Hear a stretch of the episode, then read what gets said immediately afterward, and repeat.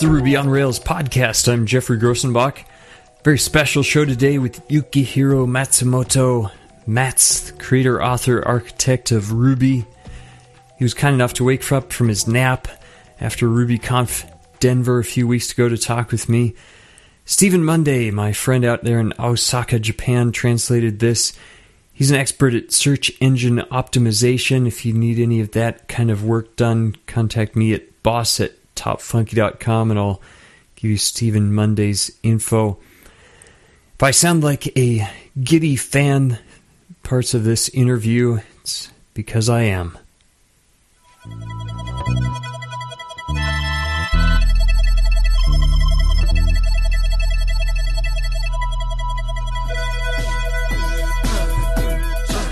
So it's the Ruby on Rails podcast here in Denver, Colorado with Matsumoto san. So several people, uh, when I told them I was possibly going to talk to you, said, hey, here's some things we would like to ask Matz. So I'd mm-hmm. like to mm-hmm. start with that. One, they said, what do you do for non technical hobbies when you're not programming Ruby or, or working on computers? What kind of things do you like to do for fun? Mm-hmm. I used to read read the book and the, the watch watch the movie a lot, though. But I'm right now I'm too busy to, to have a, a no technical hobby. Okay. I spend most of my time programming or the raising my kids and spend time with my family and. Uh, so your family yeah. is is a big part of your hobby. Mm-hmm. I'm sure for many people who have families, takes a lot of time. It does. Another thing that people wanted to know is why did you start the project to write Ruby at all? Most people have to know very a lot about computer science before they would even think about writing their own programming language. Why did you want to start the project to write Ruby? Hmm. Yeah, simple question. Uh, simple answer is the just I just wanted. The, the longer the answer is a little bit complicated, so I started answering Japanese. Okay. その、コンピューターについて最初に触ったのは中学生ぐらいの時で、で、それから割あまり時間が経たない時に、えー、と高校生ぐらいの時に、そのプログラミング I first started doing stuff with computers when I was in junior high school. And then when I was a senior high student, I didn't have very much time, but I started getting interested in programming languages. and I thought that at some point I would love to be able to write one myself. I started with BASIC and then graduated through Pascal and Lisp, but I really felt like I wanted something that was mine and uh, fitted better with me. The fact of it is, though, that it, it may be fun to think about programming languages. Actually, making one is a much more difficult proposition. So, anyway, I, I went off to college and then joined a research group. Now, my research group was focused mainly on compilers, and we weren't really doing anything in terms of designing programming languages. I guess there really aren't any research teams anywhere in the world that are really focused on this. Anyway, I had a, a basic knowledge about how to put together a compiler. I just didn't have any opportunities to really look into how I should go about designing a programming language. Well, I graduated and I got my first job. And I was talking to Keiju, a college colleague of mine, and he said that Perl was really convenient. Well, that's what he said. But anyway, I thought it was not that great. It wasn't clear, and I really wanted something better. So I got on the internet and I found Python. And it was okay. But I still wanted something better. So I decided that this was a great opportunity, so I got down to work, and this was the beginning of Ruby. When I was wondering about what to call it, well, Keiju's birthstone is Ruby. I just mentioned his role in the history of Ruby. Um, so I took his birthstone and I called the language Ruby. So that's how it all started. Sorry, this has turned into such a long answer. Takashi-san told us a little bit about the history of Ruby, and I'm wondering, was Ruby the first language that you started to write, or did you work on writing other compilers before you wrote Ruby? この間数えたら、えー、Ruby は私が作ろうと思った中で 11番目 I sat down and counted the other day, and Ruby was the 11th language I tried to write. But then, out of those, about four of them only had names, about three of them didn't work at all. You know, I would write about 100 lines of program code and then get bored with them. Uh, then the rest of them are really just experiments. Ruby is the only one that really worked, so I guess that makes Ruby the first one. But it was one out of eleven attempts, so there are another ten I had to go at, I had to go at, but then those ones I gave up on. Writing the Ruby interpreter means you spend a lot of time working with Yacc compiler or C. What projects do you work on that are written in Ruby? 最近で私はたくさん、すごくたくさんのメールとかスパムとかをゲットるんですけど Recently, I have been getting a whole bunch of emails, including spam, and then I would come along and sort them out. Uh, this one goes in my Ruby Talk folder, this one goes in my family folder, you know, whatever.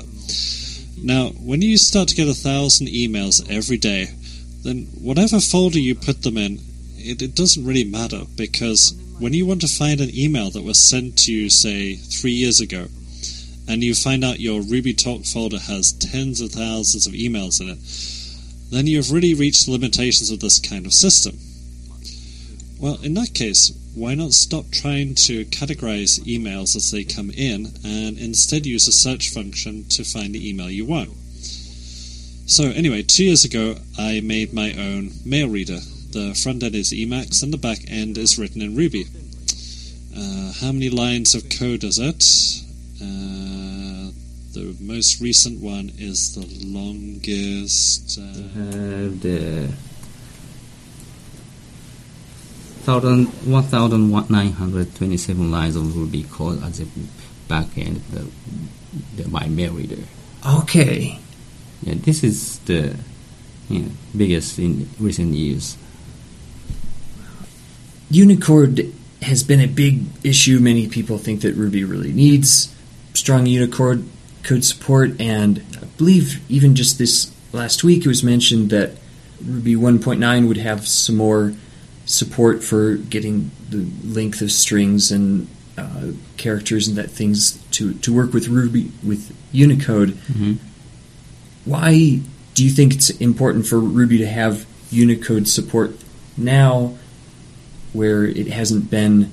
You, you haven't felt that it was a, a huge priority in the past.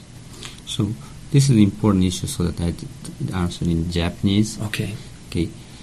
で、今の Ruby はその UTF-8 での文字列を操作する機能機能があって、 Well, as it stands now, uh, the current version of Ruby can manipulate a string of characters in UTF-8 and can manipulate strings of UTF-8 characters at the individual character level using regular expressions. And as a matter of fact, we have been using multi-byte encoding methods such as uh, Unicode, and before that EUC and Shift JIS for a long time. Uh, and by a long time, I mean over 10 years.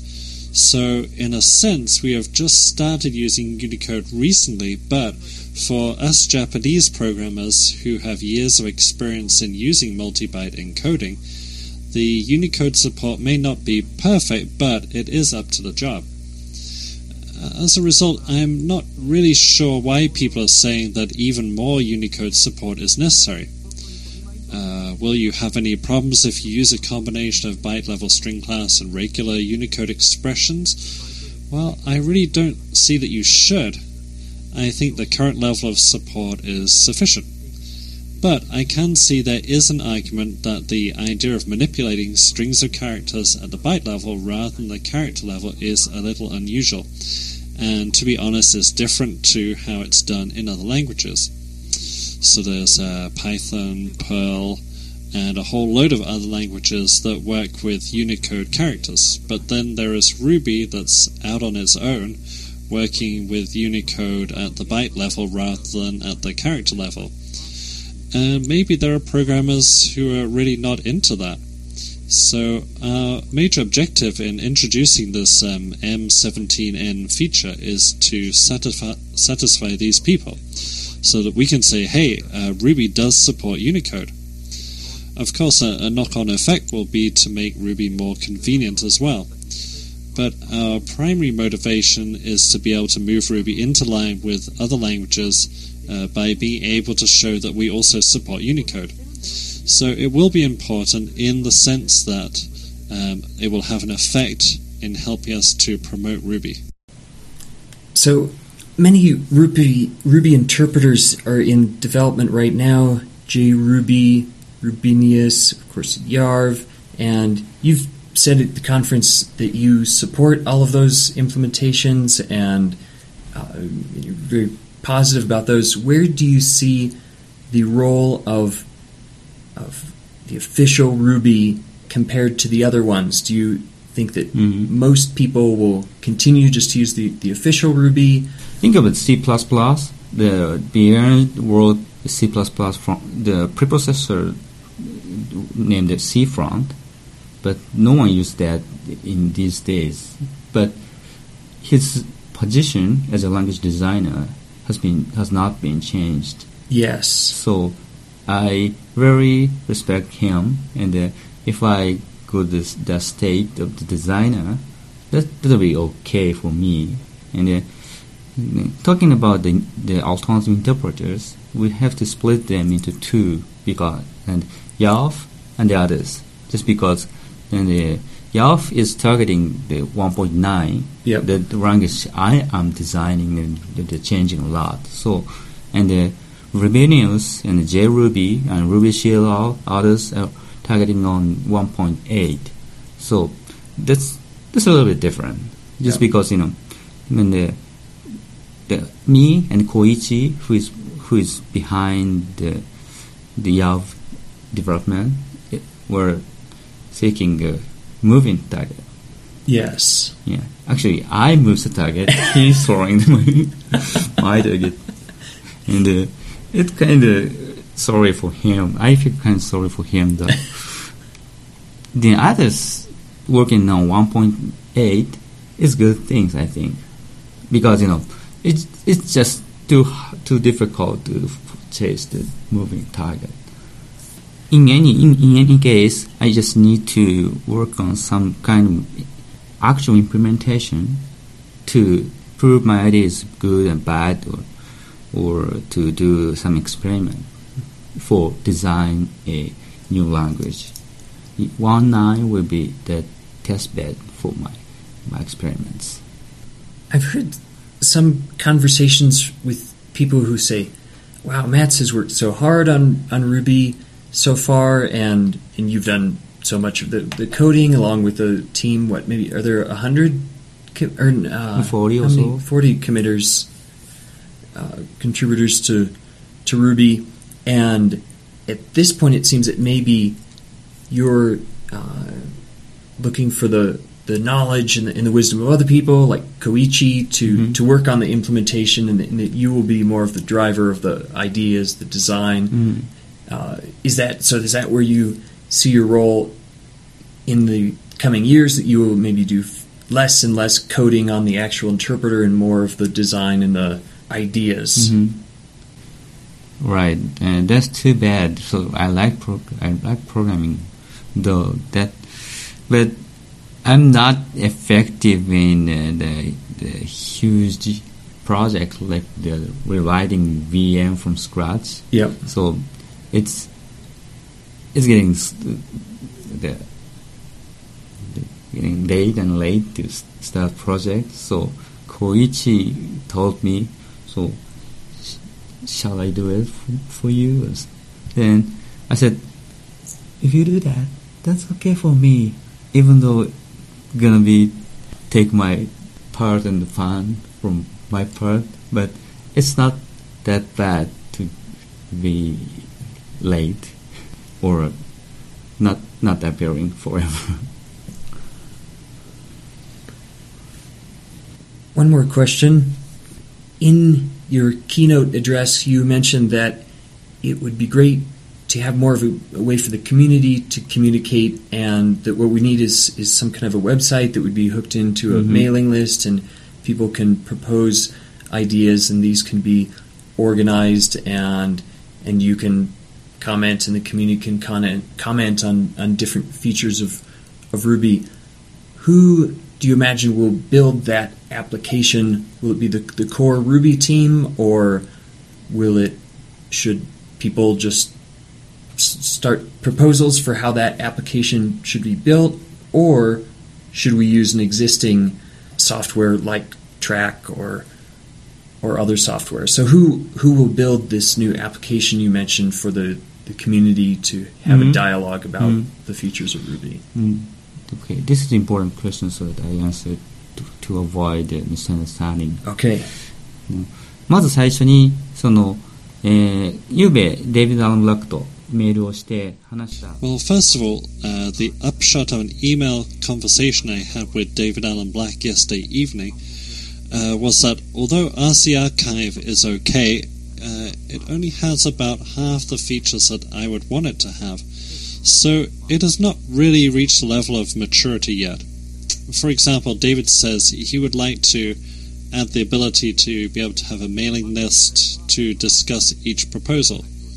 So, since David has put forward this idea, what I would like us to try first is taking uh, RCRchive to the next level by making this new system.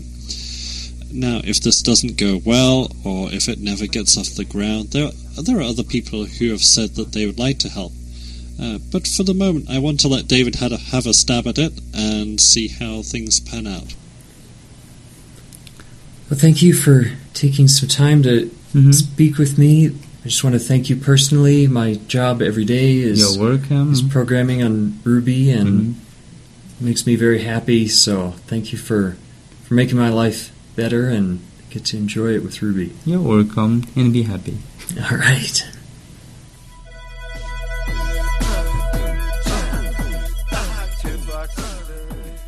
Check out my other project, PeepCode Screencasts. RJS templates, TextMate, RESTful Rails, a new one on test first development, nine bucks a piece.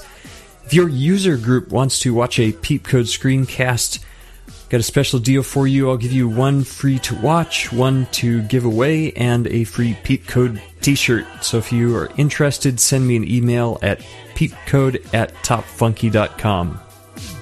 inside the internet. They looked all around.